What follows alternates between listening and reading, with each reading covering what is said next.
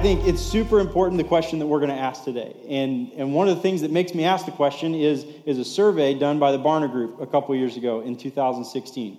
The Barna Group identified that 73% of Americans identify as Christian. Right? If you were to, to mark down on the census card or just ask them, what, what faith do you have? 73% of Americans would say, I'm Christian. What's interesting is that there are also tons and tons and tons of studies that have been done by Barna and others who look at the lives of Americans, both who say they are Christian and who do not, that say really in our day to day lives, the two groups don't look very different. Right? The choices that, that Christians make actually don't look very different from non Christians. People who say they follow Jesus their marriages are about the same, their sexual behavior is about the same, their, their giving, their commitment to charitable causes, the amount of community service they do. It's really not that much different from people who have no affiliation with a church or a faith, which is like a little bit discouraging, right? As people who follow Jesus, and we believe that Jesus offers a different way of life that is better Jesus commands us to live differently, right? 73% of us say we follow Jesus, yet a lot of us don't look any different from anybody else.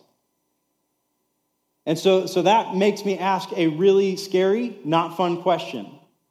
And that is Does Jesus actually change people? Right? And that's like one of those questions like you probably shouldn't ask in church. Does Jesus actually change people's lives? But if I look at the world around us and I say, well, a majority of the people in, in this country at least say that they follow Jesus, why does this country not look different? Why does our world not look different if, if we say we're following Jesus? Does Jesus actually change lives? And it's, an, it's a really important question to ask in the midst of this series that we're doing Back to Basics. And, and in this, for the last couple weeks and, and today and next week, we're going we're gonna ask what is, what is the most basic, elementary expression of our faith? As people who say we follow Jesus, what does that mean? What, what should our lives look like? What, what does the Christian life look like? How would we describe it? And, and if we look at the life of Christ, the way that Jesus spent his time and relationships and energy, what we find out is that the primary thing he did while he taught, he healed, he, he spoke, he prayed, he did all sorts of stuff.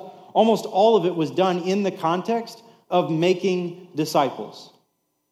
Right? All of it was done with witnesses that followed him around and, and shared a few years of their life with him. And he spent so much work and energy investing into the people who were following him around, his disciples. And then he commanded them to go and make other disciples. Right? That's Jesus spent his time making disciples. He commanded others to make more disciples, who would then make more disciples. And you and I are here because at some point somebody was faithful to that command over and over and over again. And so, if we want to be followers of Christ, we should be about the things Jesus is about. And the thing that Jesus was about was making disciples.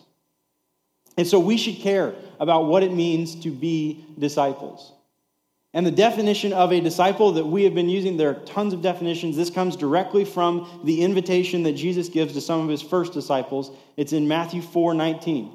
And Jesus just says, Follow me, and I will make you fishers of men right? And directly from that definition, trying not to make it too complicated, we see Jesus says, Follow me. And so a disciple is first someone who is following Jesus, right? And then last week we talked about how following Jesus is not just a, a one time decision, right? It's something that we decide over and over again. It's a continual uh, a direction that we pursue, not just a destination that we get to at some point.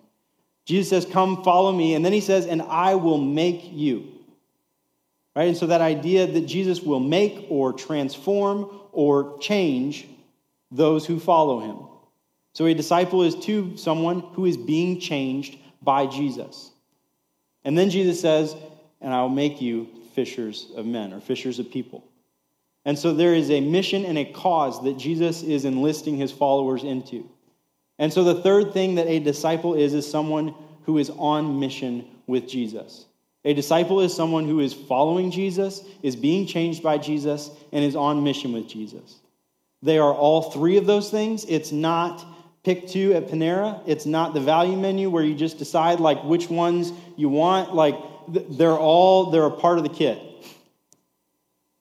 A disciple is following Jesus, being changed by Jesus, and on mission with Jesus. And again, last week we looked at what does it mean to follow Jesus, and this week we're going to look at what does it mean to be changed by Jesus. And that's where it's really important to ask the question does Jesus actually change people? Right? And as we looked at this, there, there are lots of stories that, that we could have told from the, the Gospels, right? There are all sorts of people who meet Jesus and it profoundly changes their lives, right? And so, whether that, that is physically, someone is sick and, and he's healed, um, if someone is, is socially changed, right, their status is marginalized and Jesus elevates them and gives them honor. If someone is spiritually broken and Jesus brings restoration and change, there are all sorts of people that encounter Jesus and have their lives changed. When you read through the Gospels, you, you can't help but run into all these stories of people who are changed by Jesus. And so it would be really easy to look at one of those stories and, and then sort of make this broad application of, of how Jesus then needs to change our lives. But I don't think many of us doubt that, that Jesus changed people's lives in the gospel. The question we walk away with is Does Jesus still change people today? Does Jesus really change people's lives? If I'm going to be a disciple and part of that is being changed by Jesus, is he actually going to change me? How do I find myself changed by Jesus? And I think more than looking at any one story, we're going to look at a couple of stories to help us. They're two incredibly short stories in Matthew 13. And they're stories that, that you, you may have heard or you may have read right over them. And, and what they do is they reveal the problem, not just this idea that Jesus can change. Right? Because we all believe Jesus can change people, but, but do we really believe that? I think our problem, and we'll explain this more, is that we believe in Jesus, but we don't really believe in Jesus. Or I'll say that again. I think, I think the problem with being changed by Jesus and why we don't see it as much as we think we should is that we believe in Jesus, but we don't really believe in Jesus. And so there's two stories that Jesus tells in Matthew 13 that I think are super helpful. And so if you brought your Bible with you, you got your app, you can go ahead and you can go to, to Matthew 13. Matthew's the first book in the New Testament. It's written by a guy named Matthew who told the story of Jesus' life as he experienced it. And in this chapter, Jesus is telling story after story after story that we call parables. And a parable is, is a story that is used, um, it uses real world examples to convey a spiritual meaning. And so Jesus is, is telling stories that sound familiar, that seem very concrete to the world around the people he's telling them to, so that he can then reveal an abstract spiritual reality. Irish theologian I. Howard Marshall says that parables are mirrors that Jesus holds up to our world, and in the reflection, we see the kingdom of God. And so Jesus is telling these stories one after another, and he's describing what the kingdom of heaven is like. And in verse 44, he starts with these two small stories. Three verses, he tells two stories. We're going to go ahead and read them together. Jesus says, The kingdom of heaven is like treasure hidden in a field. When a man found it, he hid it again. And then in his joy went and sold all he had and bought that field. Again, the kingdom of heaven is like a merchant looking for fine pearls. When he found one of great value, he went away and sold everything he had and bought it. That's it. Three verses, four sentences, two stories. Jesus tells them back to back. And really, they sound kind of the same. There are similar words used in each story. They both have to deal with buying and selling. And so we, we read these stories and we think, yeah, they're pretty simple. We get it. And we read one, and, and really we kind of like just read that one because the second one sounds just like it and we move over it. But there would be a huge mistake in just reading these stories and getting through them. Because I really do believe that in these stories is part of the key to understanding why don't we see life change happen? Right? So, the first story, let's read it again. The kingdom of heaven is like treasure hidden in a field. When a man found it, he hid it again, and then in his joy went and sold all he had and bought that field. Right? So let's just imagine this story. There, there's a poor peasant man in, in Middle Eastern first century Roman Empire. And he's working in a field, and for some reason he's digging because somebody has probably told him that that's his job is to dig in that area. And while he's digging, he discovers buried treasure. And that sounds like something that should be in a pirate book or a fairy tale, um, but it's a little bit more believable if you live in a day that doesn't have banks right? Like most people did not have a bank that they went and put their money in their account and then use their debit card to sync with the, the money in that account, right? Unless you were extremely wealthy and you could build fortitudes for your money, your bank was your house or a hole in your backyard. And so at some point, the owner of this land has buried his treasure in this field he definitely wouldn't have told this poor guy to go work and dig in that area if that's where he kept his treasure, but somehow he's forgotten. And so this, this poor guy who's working discovers a fortune that the owner of the field doesn't know is there. And he, he thinks to himself, this is better than anything I could ever get for myself. And so he goes out and he sells everything he has so that he can go trick the unsuspecting landlord into selling him this field. And he gets this field, and, and we love this story because it makes sense to us, right? There's a transaction that is awesome for this guy, right? He has discovered the thing that he could never find for himself. It is way better than anything he has going, and the ROI, the return on investment, makes a lot of sense. Right? If I can just sell everything I've got so that I can get this field, I will then have more than I ever had. And we read that and we think, that's the gospel. That's the good news. That's the spiritual truth that Jesus is relaying. Because in reality, that, that's what happens with Jesus. There is an exchange that happens with us and Jesus that is very, very good for us. Right? We, we found ourselves as poor, broken, spiritually dead people who had a sin problem we could not fix ourselves. God entered our story as Jesus. He lived a perfect life.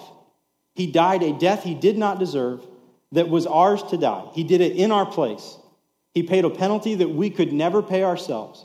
And he rose from the dead and offers new life to you and me if we believe in him. That's an incredible deal. And so we read that story and it makes sense because we've heard that, right? There, there, there's a treasure that is better than anything we've got going. And so let's go and sell everything we have so that we can have the thing that we could never get for ourselves. That makes sense. The problem comes with the second story. And if you're like me, like for years, I read this story and I didn't think anything about it because I thought I'd gotten the message of the first one. But let's look at that second story that Jesus tells. Starting in verse 45. Again, the kingdom of heaven is like a merchant looking for fine pearls. When he found one of great value, he went away and sold everything he had and bought it. Again, similar words, similar narrative. But let's stop and think just a minute about this guy who sells pearls for a living. He's a merchant of pearls. His life is spent assessing the, these beautiful little things that grow inside of oysters. And one day he finds the pearl. The, the most amazing, incredible pearl he's ever set eyes on. And he decides he has to have it. Now, to get that pearl, he has to go and he has to sell everything he has to afford it. But he does. And so he goes and he sells everything he has. He goes and he buys the pearl. And so now he has it. And what else does he have?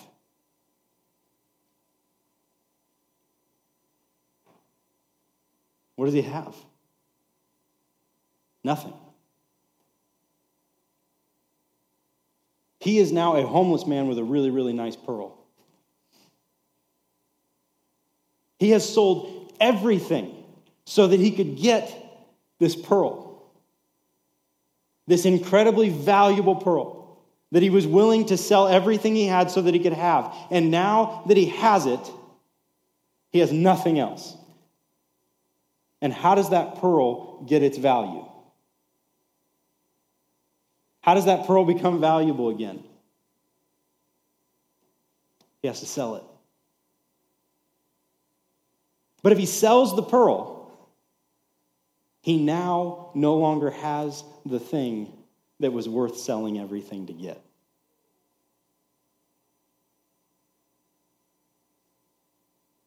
What do you do? That's a very, very different scenario than the first guy. Right? He would sell everything he had. Everything he had is secondary to getting that pearl, but in order to have that pearl, he now has nothing, and the only value it has is if he sells it. But then he's without the thing that he couldn't live without. See, when we look at these two stories, we really, really like the transaction that happens in the first one. We don't like the reality that comes with the second one. And that is at the crux of why we don't see Jesus change people's lives. Right? We like the narrative of the first story, we don't like the narrative of the second story. We like following Jesus because of what we receive from Jesus. We don't like following Jesus when it requires us to give up everything. We can agree intellectually with the, the exchange that happens, but we don't really like the physical happening of it. That's the problem that we find ourselves in. Right? A lot of us, we like to follow Jesus as long as we tell him where we're going. Right? Jesus is valuable. He is the best thing. As long as we get what we want out of it. And the problem is that what we don't understand when we read this is what Jesus is really telling us about. We don't understand the full gospel. See, if we look at what Jesus actually said, what is he describing to people? He's not describing a ticket to heaven, he's describing the kingdom of heaven. He's not saying this is how the altar call works. He's saying this is how the kingdom of heaven works. What does he mean when he says kingdom of heaven? There's like a whole sermon series. But really, if we could boil it down, Matthew uses this phrase over and over again throughout his gospel the kingdom of heaven. And Jesus is talking about the kingdom of heaven. And what he's saying is that there is a certain way that the world works when God is in charge. And the way that the world works, where God is intimately over everything, is the kingdom of the heavens where God lives. Now, there are all sorts of kingdoms on earth. You have a kingdom as a as a individual person. There is a sphere of influence you have. That is your little kingdom. And, and some of our kingdoms are more impressive than others, but we've all got our little kingdom. And Jesus is saying, You want to know what the kingdom of God is like? Let me tell you. And he tells these two stories along with a bunch of others. And so the kingdom of heaven is anywhere that is functioning the way things work with God right here among us. And what Jesus is saying, the good news that Jesus is describing before he ever went to the cross. Remember, at this point, Jesus has not died on the cross. Most of what Jesus says in the Gospels is said before he dies on the cross. What Jesus is saying is that the kingdom of heaven, the way that God does things, is here. And it is available to you through me. He's saying, I am the way. I am life. I am the kingdom among you. And so when he invites us to follow him, he's not just inviting us to, to a ticket to heaven at some point. He is inviting us to a completely different way of living, a kingdom that operates differently from any kingdom you've got going on. Now, he would make it fully accessible through his life, death, and resurrection. I, I don't want to diminish anything that Jesus did. But in this story, we got to be careful and, and remember that Jesus is inviting us to something way bigger than some destination somewhere. Jesus is inviting us to a completely different way of life. And to follow Jesus is to give up your way of life and take on his. Right? That's the exchange that happens. And it is a beautiful, wonderful, positive exchange for you. But it's not just about a destination, it is about trading a complete way of life. That's the pearl. We recognize the way of Jesus is so much better than any way I've ever seen. And so I will go and I will get rid of all of that if I could just have his way. Here are the things that stop us from really being changed. Right, there are three things that stand in the way. I said earlier that, that a lot of us, we believe in Jesus, but we don't really believe in Jesus. And that's the problem with why we don't see change. There are three things that we need if we actually want Jesus to change us. The first is that we really have to believe in Jesus. Second, we have to believe not just in him and his way, but we actually have to know his way. And the third is that we need other disciples to pursue the way of Jesus with. All right, I've got to actually believe that Jesus' way is best. I have to really know what Jesus' way is, and I need people to pursue it with. What do I mean by that? What do I mean by saying we actually have to believe in Jesus? Because I bet there's a lot of us in this room, most of us in this room, we would say we believe in Jesus. But I can know something to be intellectually true. I can believe something, but not actually believe it. Here's what I mean there's some of you, the last place that you would like to be with me is on an airplane. Right? I'm fine, I'm fine with flying. There are a lot of you that are not fine with flying. And when you sit down next to me on the airplane and your heart rate is escalating and your blood pressure is out of control and you are trying to figure out what the heck you're going to do when this whole thing blows up, um, I can tell you, I'm not a physicist, but I understand the physics of flight enough to explain to you that because of Bernoulli's principle, there's a curved wing and it's set at a certain angle. And when we go forward, air is going to move a lot faster over the top of it than it does underneath it. And that creates lift. And so, as long as this plane is moving forward with the wing shaped the way it is, it's going to go up. And it's not going to fall down. Flying is actually really, really safe because physics doesn't ever change. Right? And there, and there are very basic fundamental things that make that giant piece of aluminum stay in the air. And you're way more at risk in your car than you are on that airplane. And I can say all of those things to you, and you can nod your head in agreement and you don't disagree with a single thing that I've said, but you don't believe me. It doesn't change anything about the way that you actually handle that situation. Because really, underneath everything, there is a much greater fear that you hold to that is, I'm going to die. Does that make sense? I can believe something is intellectually true. That doesn't mean that I believe it. And there is so much of following Jesus that is stuff that we would intellectually agree to, but we don't really believe.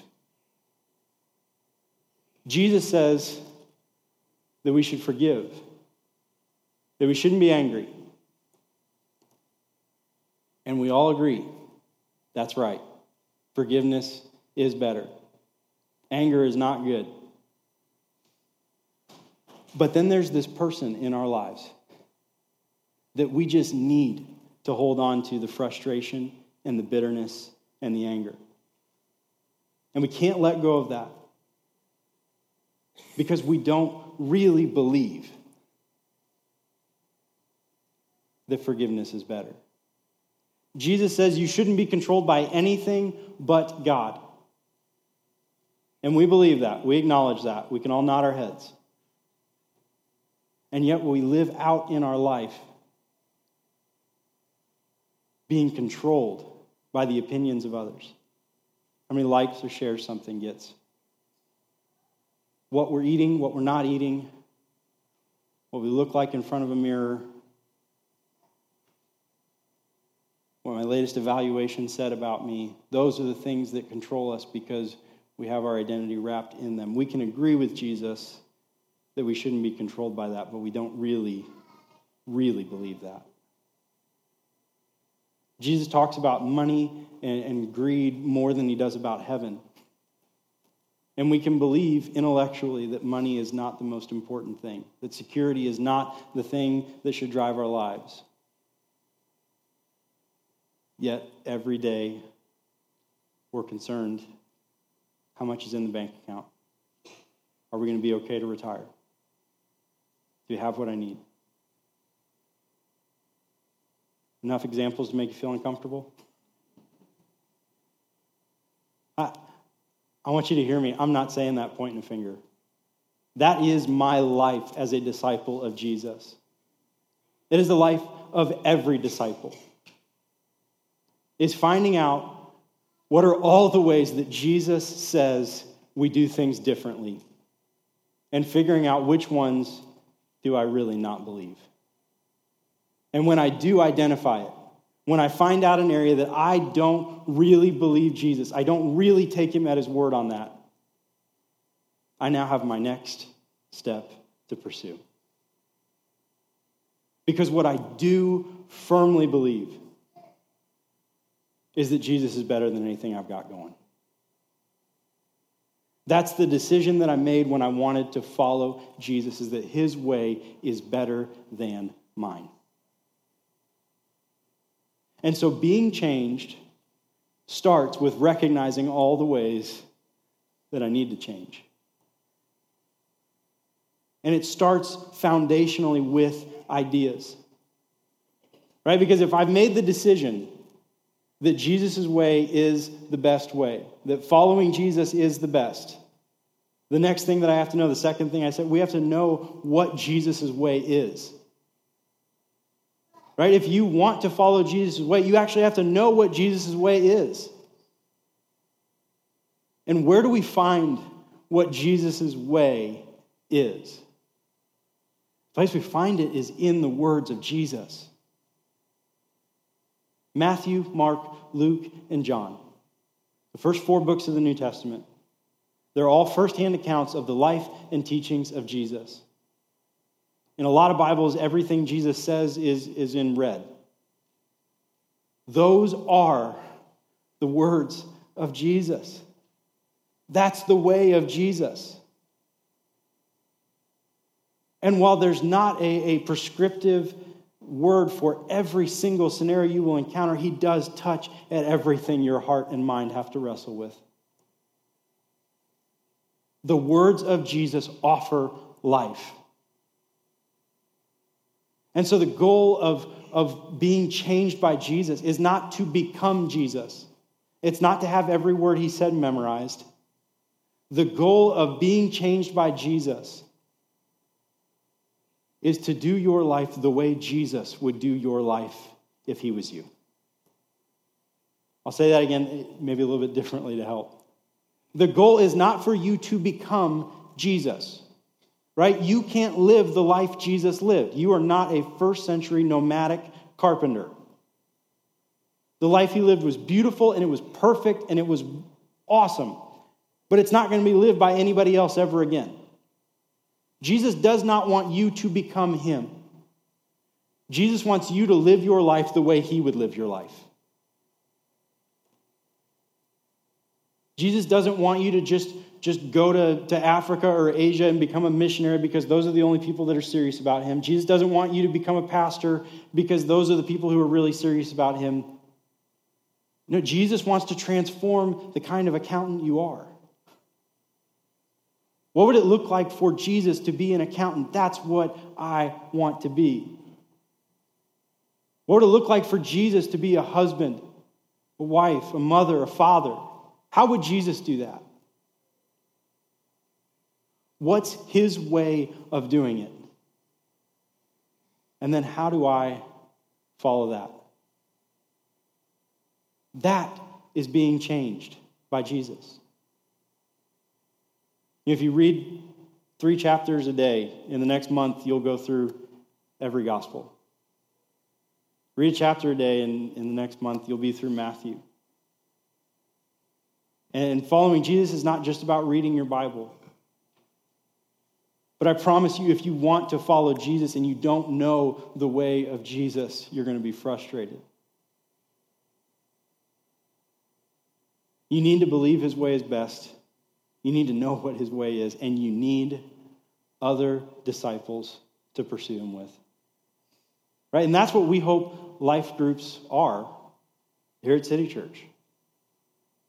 Right? Groups of people meeting together to study God's word and ask, man, do I really believe this? And if I did, if I really believed this, what in my life would look different? And then how do we do that together? It, it's not a, a, a magical, mystical, um, crazy experience. It's people sitting together and saying, hey, we've made a decision that we want to pursue Jesus' way because his way is the best. What does that look like? What does that look like in my life? What does that look like in your life? Because in reality, Jesus did not call anybody to follow him in isolation. There was always a group following him. Jesus didn't call people to just gain knowledge. Right? It is good to listen to sermons. It's good to be in classes. We had this amazing turnout for Jeff's class, how to have an, uh, an enjoyable devotional life. And that's great. But if knowledge isn't accompanied by relationship, we won't go very far. God created us for relationship. Jesus calls people to follow him in relationship. If I were to ask you what are the five most life changing sermons you've ever heard, I would be really impressed if you could come up with five. I would be beyond belief if you could tell me the three main points of those sermons. But if I asked you who are the five most influential people in your life, you'd start rattling them off. God uses relationships to transform us. And a community of relationships that are focused on asking, what is Jesus' way and how do I do that? Is an incredible community to be a part of. If you do not have a community of disciples that you are pursuing Jesus with, you need one. And just so happens here in October, we've got a way for you to join one if you don't. Uh, we're calling it Group Connect, and it happens October 11th, 18th, 25th. It's three weeks in a row. And we're just going to meet for an hour and a half, and you're going to show up with other people who have not joined a life group either. They're wanting to start a group. And so you're not hopping in on, on years of inside jokes and friendships that you're on the outside of. You're not showing up to a random person's house. Come to a place you know, time is agreed upon. You need childcare, we'll take care of that. Whatever excuse you've got for not being able to make one, we want to take it away. And we want you to be here for three weeks. And you'll get to meet other people who are trying to ask themselves, how do I follow Jesus? And at the end of three weeks, you'll figure out when you guys want to meet, what time, and, and what your child care situation is, and all that. But, but you should give it a shot. Because God uses relationships, God uses community to help us pursue Him. Back to those two stories, real quick treasure and pearl. Following Jesus is both of them. It's not either or. You see, the first guy, he, he went out with joy and he sold everything he had so that he could get that treasure. Jesus is not interesting, interested in making you hate your life. Jesus is not interested in, in fighting you over every little thing that you want to hold on to. Right? That's where the pearl comes in. He says, no, no, no, your, your whole way of doing it, that's the thing you got to get rid of. Because my way is so much better. And I promise you, this isn't dragging you kicking and screaming towards something that you're going to be miserable in. This is you being invited into a life that is full of hope and joy and love and peace that you never imagined. I'm inviting you to a purpose that you don't have on your own. I am inviting you to not just see your life transformed, but the entire world. It's the best offer you've got, and you should take it. And that's the invitation that he makes to his disciples. That's the invitation that he makes to everybody. Come, follow me, and I will change you. That journey starts with a decision to say, you want that. Right? It doesn't instantly mean perfection. It doesn't mean that everything changes overnight. It just means that you are now one of those people that is saying, I want to give over my way so that I can get your way. If you've not made that decision, you should. Follow Jesus. Let him change you. Let's pray. Jesus, thank you. Thanks for inviting people like us to follow you. Jesus, I'm sorry for all the ways that I myself have not really believed you're the best. I pray for my friends here today that, that we, we would have the courage to say we really do believe in you. We really do believe you. God, may your kingdom come in our lives the way that it is in heaven. May we be people who are changed by you. Show us your way and give us the courage to pursue it. We love you. It's in your name, Jesus. Amen.